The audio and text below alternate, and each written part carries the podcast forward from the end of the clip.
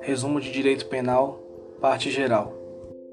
Princípio da legalidade. Não há crime sem lei anterior que o defina, nem pena sem prévia combinação legal.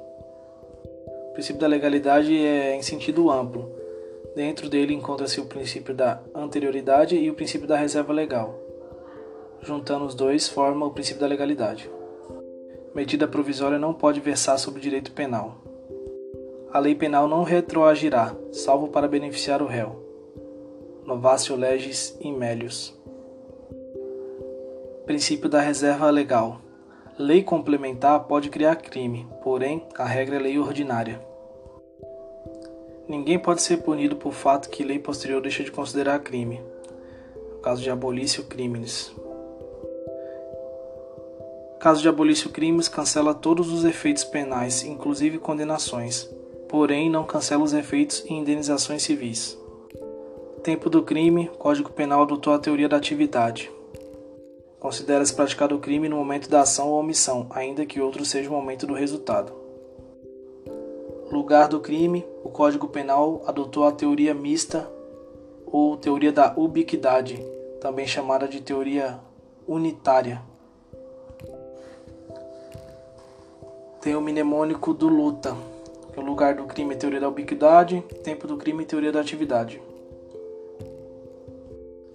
Crime tentado não altera a regra do local do crime, sendo considerado o local da ação ou omissão e o local onde, onde deveria produzir-se o resultado. Exceções à retroatividade benéfica tem a súmula 711 do, do, STF, que diz que a lei penal mais grave aplica-se ao crime continuado ou ao crime permanente se a sua vigência é anterior à cessação da continuidade ou da permanência. Resumindo, nos casos desses crimes continuados ou permanentes, aplica-se a lei penal vigente no momento da cessação, ainda que seja uma lei penal mais grave, né? Uma novácio legis impégios. Leis temporárias e leis excepcionais. A lei excepcional ou temporária, embora decorrido o período de sua duração ou cessadas as circunstâncias que a determinaram, será aplicada aos crimes praticados sob a sua vigência, ainda que lei posterior seja mais benéfica. Ou seja, leis excepcionais ou temporárias, os fatos que foram praticados durante a sua vigência a lei vai se aplicar, ainda que já tenha advindo uma lei posterior, mais benéfica. A lei temporária é aquela que na sua criação já vem a data final dela. Ou seja, na própria lei já tem dizendo até a data que ela vai valer. E a lei excepcional, ela está vinculada a uma circunstância específica. Exemplo aí as leis que estão estão valendo aí durante a, a pandemia, né? Ela tem validade enquanto durar a pandemia abolício crimes temporários é a extinção temporária de crime, que ocorreu em 2013 aí, com o Estatuto do Desarmamento. Na verdade, antes do Estatuto do Desarmamento. Né? O princípio da continuidade normativo típica é quando o crime continua a existir em outro artigo, existindo apenas a mudança aí normativa. A exemplo aí, o crime que era previsto no artigo 214 que era atentado violento ao pudor, passou a figurar como estupro, artigo 213, ou seja, não deixou de ser crime, apenas mudou a norma e passou a figurar em outro artigo. Lex tercia é a combinações de leis. Súmula 501 do STJ é vedada a combinação de leis, ainda que em benefício do réu. Aplicação da lei penal no espaço, princípio da territorialidade, compreende o espaço geográfico brasileiro, é aplicada a lei brasileira. Territorialidade ampliada, entre os navios e aeronaves públicas a serviço do Brasil, navios e aeronaves brasileiras privadas que estejam em alto mar. Exceção à territorialidade brasileira, é, divém de tratados internacionais, é, passagens inocentes por território brasileiro, navios e aeronaves internacionais públicas. Extraterritorialidade, artigo 7. Extraterritorialidade artigo 7 do Código Penal, ficam sujeitos à lei brasileira, embora cometidos no estrangeiro. Inciso 1. Os crimes. Essa de ação incondicionada. Contra a vida ou liberdade do Presidente da República, contra patrimônio ou fé pública da União, do Distrito Federal, do, de Estado, de território, de município, de empresa pública, sociedade de economia mista, autarquia ou fundação instituída pelo poder público, contra a administração pública por quem está ao seu serviço, de genocídio quando o agente for brasileiro ou domiciliado no Brasil. Todas essas são incondicionadas. É o chamado princípio da defesa, princípio da proteção ou princípio real. Inciso 2 do parágrafo 7 é os de ação condicionada. Os crimes que, por tratado ou convenção, o Brasil se obrigou a reprimir, princípio da justiça universal ou justiça cosmopolita. B. Praticados por brasileiro, princípio da personalidade ou nacionalidade ativa. C. Praticados em aeronaves ou embarcações brasileiras, mercantes ou de propriedade privada, quando em território estrangeiro, e aí não sejam julgados. Princípio da representação do pavilhão ou da bandeira. Parágrafo 1. Nos casos do inciso 1, o agente é punido segundo a lei brasileira, ainda que absolvido ou condenado no estrangeiro. Essas aí são a hipótese de incondicionada lá do inciso 1. Parágrafo 2. Nos casos do inciso 2, que é os do princípio do pavilhão ou princípio da bandeira, a aplicação da lei brasileira depende do concurso das seguintes condições: entrar o agente no território nacional, ser o fato punível também nos países em que foi praticado, é a dupla tipicidade, né? Estar o crime incluído entre aqueles pelos quais a lei brasileira autoriza a extradição, não ter sido o agente absolvido no estrangeiro ou não ter ali cumprido a pena, não ter sido o agente perdoado no estrangeiro ou, por outro motivo, não estar extinta a punibilidade, segundo a lei mais favorável. Parágrafo 3 do artigo 7. A lei brasileira aplica-se também ao crime cometido por estrangeiro contra brasileiro fora do Brasil, se reunidas as condições previstas no parágrafo anterior e não foi pedida ou negada a extradição ou não houve, ou houve requisição do, do ministro da Justiça. Esse parágrafo terceiro aqui é o que a doutrina chama de hipótese hipercondicionada iter criminis, cogitação, preparação, execução e consumação. Cogitação é a fase interna, atos preparatórios, atos executórios e a consumação é a fase externa. Crime monossubjetivo e crime plurissubjetivo. O crime monossubjetivo é aquele que uma pessoa só pode praticar. O concurso é eventual. O já o crime puro e subjetivo, o concurso é necessário obrigatório, ou seja, é um crime que necessita de mais de uma pessoa para ser praticado. Crime material, crime formal e crime de mera conduta. O crime material é o que se consuma com o resultado. O crime formal é o que se consuma com a conduta e o resultado é mero exaurimento. Já o crime de mera conduta, ele não tem resultado, ou seja, também se consuma com a conduta. Crime de perigo concreto e crime de perigo abstrato. O crime de perigo concreto é aquele que causa um dano concreto, específico e certo. Já o crime de perigo abstrato, o dano é presumido. Crime complexo. Crime complexo puro. Junta-se dois crimes. Exemplo: o roubo que junta o furto mais a violência ou ameaça. Crime complexo impuro. Junta-se um crime mais um fato atípico. Exemplo: denunciação caluniosa, que junta a calúnia com a denúncia, que é um fato legítimo. Crime ultracomplexo. Junta-se um crime complexo puro mais outro crime. Exemplo: latrocínio, que junta o roubo, que já é um crime complexo, com a morte, que é outro crime. Crime vago é aquele que não possui vítima determinada. Exemplo: tráfico. Delito transeunte e não transeunte. Crime transeunte não deixa vestígios. Crime não transeunte deixa vestígios. Crime de atentado ou empreendimento. A própria tentativa é a consumação do crime crime acessório, parasitário ou difusão. É o crime que depende de outro crime para se consumar. Exemplo, a receptação. Natureza jurídica do princípio da insignificância. Causa de exclusão da tipicidade, por não atender à tipicidade material. Ou seja, não há efetiva lesão ou perigo de lesão ao bem jurídico protegido. Lei Penal em Branco Lei Penal em Branco heterogênea, ou em sentido estrito ou própria. O complemento não depende de, do legislador, emana de fontes distintas, geralmente de atos administrativos, exemplo, o tráfico de drogas. Lei penal em branco homogênea, em sentido amplo ou imprópria.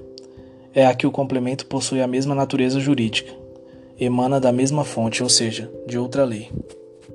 Conflito aparente de normas. É o mnemônico CASE, consulção, alternatividade, subsidiariedade e especialidade. Subsidiariedade. A norma mais grave prevalece sobre a norma mais branda. Se não couber a norma principal mais grave, aplica-se subsidiariamente a pena geral mais branda. Casos de subsidiariedade expressa é quando o código traz, se o fato não constitui crime mais grave. Subsidiariedade tácita, exemplo, artigo 146 e 158 do Código Penal. Alternatividade. Em crimes plurinucleares, ainda que o agente cometa mais de um verbo núcleo, responde por um crime apenas. Consunção. O crime fim absolve o crime meio. Norma mais grave absolve a menos grave. O crime complexo absolve os crimes que o formam. Crime progressivo. O dolo do agente é voltado para o resultado mais grave. Exemplo: o homicídio. Progressão criminosa. O dolo do agente inicialmente é voltado para um crime menos grave, porém decide chegar a um resultado mais grave. Exemplo: lesão corporal Durante a lesão corporal, o agente decide matar. Responde apenas pelo homicídio neste caso, progressão criminosa.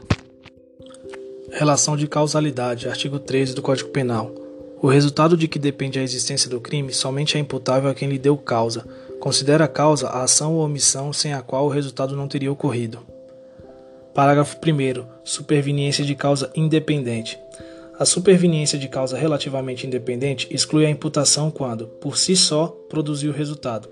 Os fatos anteriores, entretanto, imputam-se a quem os praticou. Artigo 14. Disse o crime. Consumado, inciso 1. Quando nele se reúnem todos os elementos de sua definição legal. Inciso 2. Tentativa.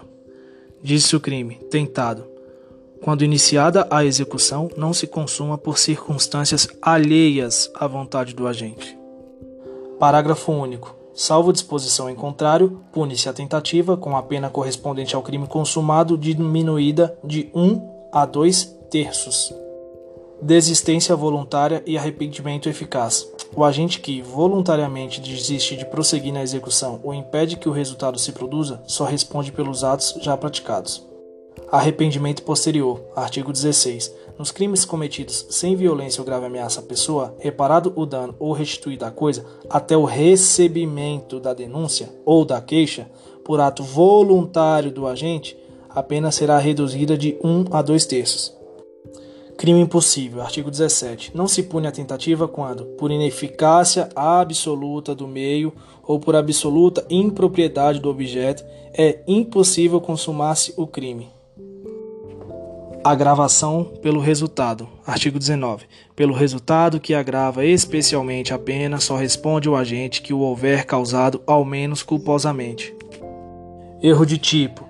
O erro sobre o elemento constitutivo do tipo legal de crime exclui o dolo, mas permite a punição por crime culposo se previsto em lei.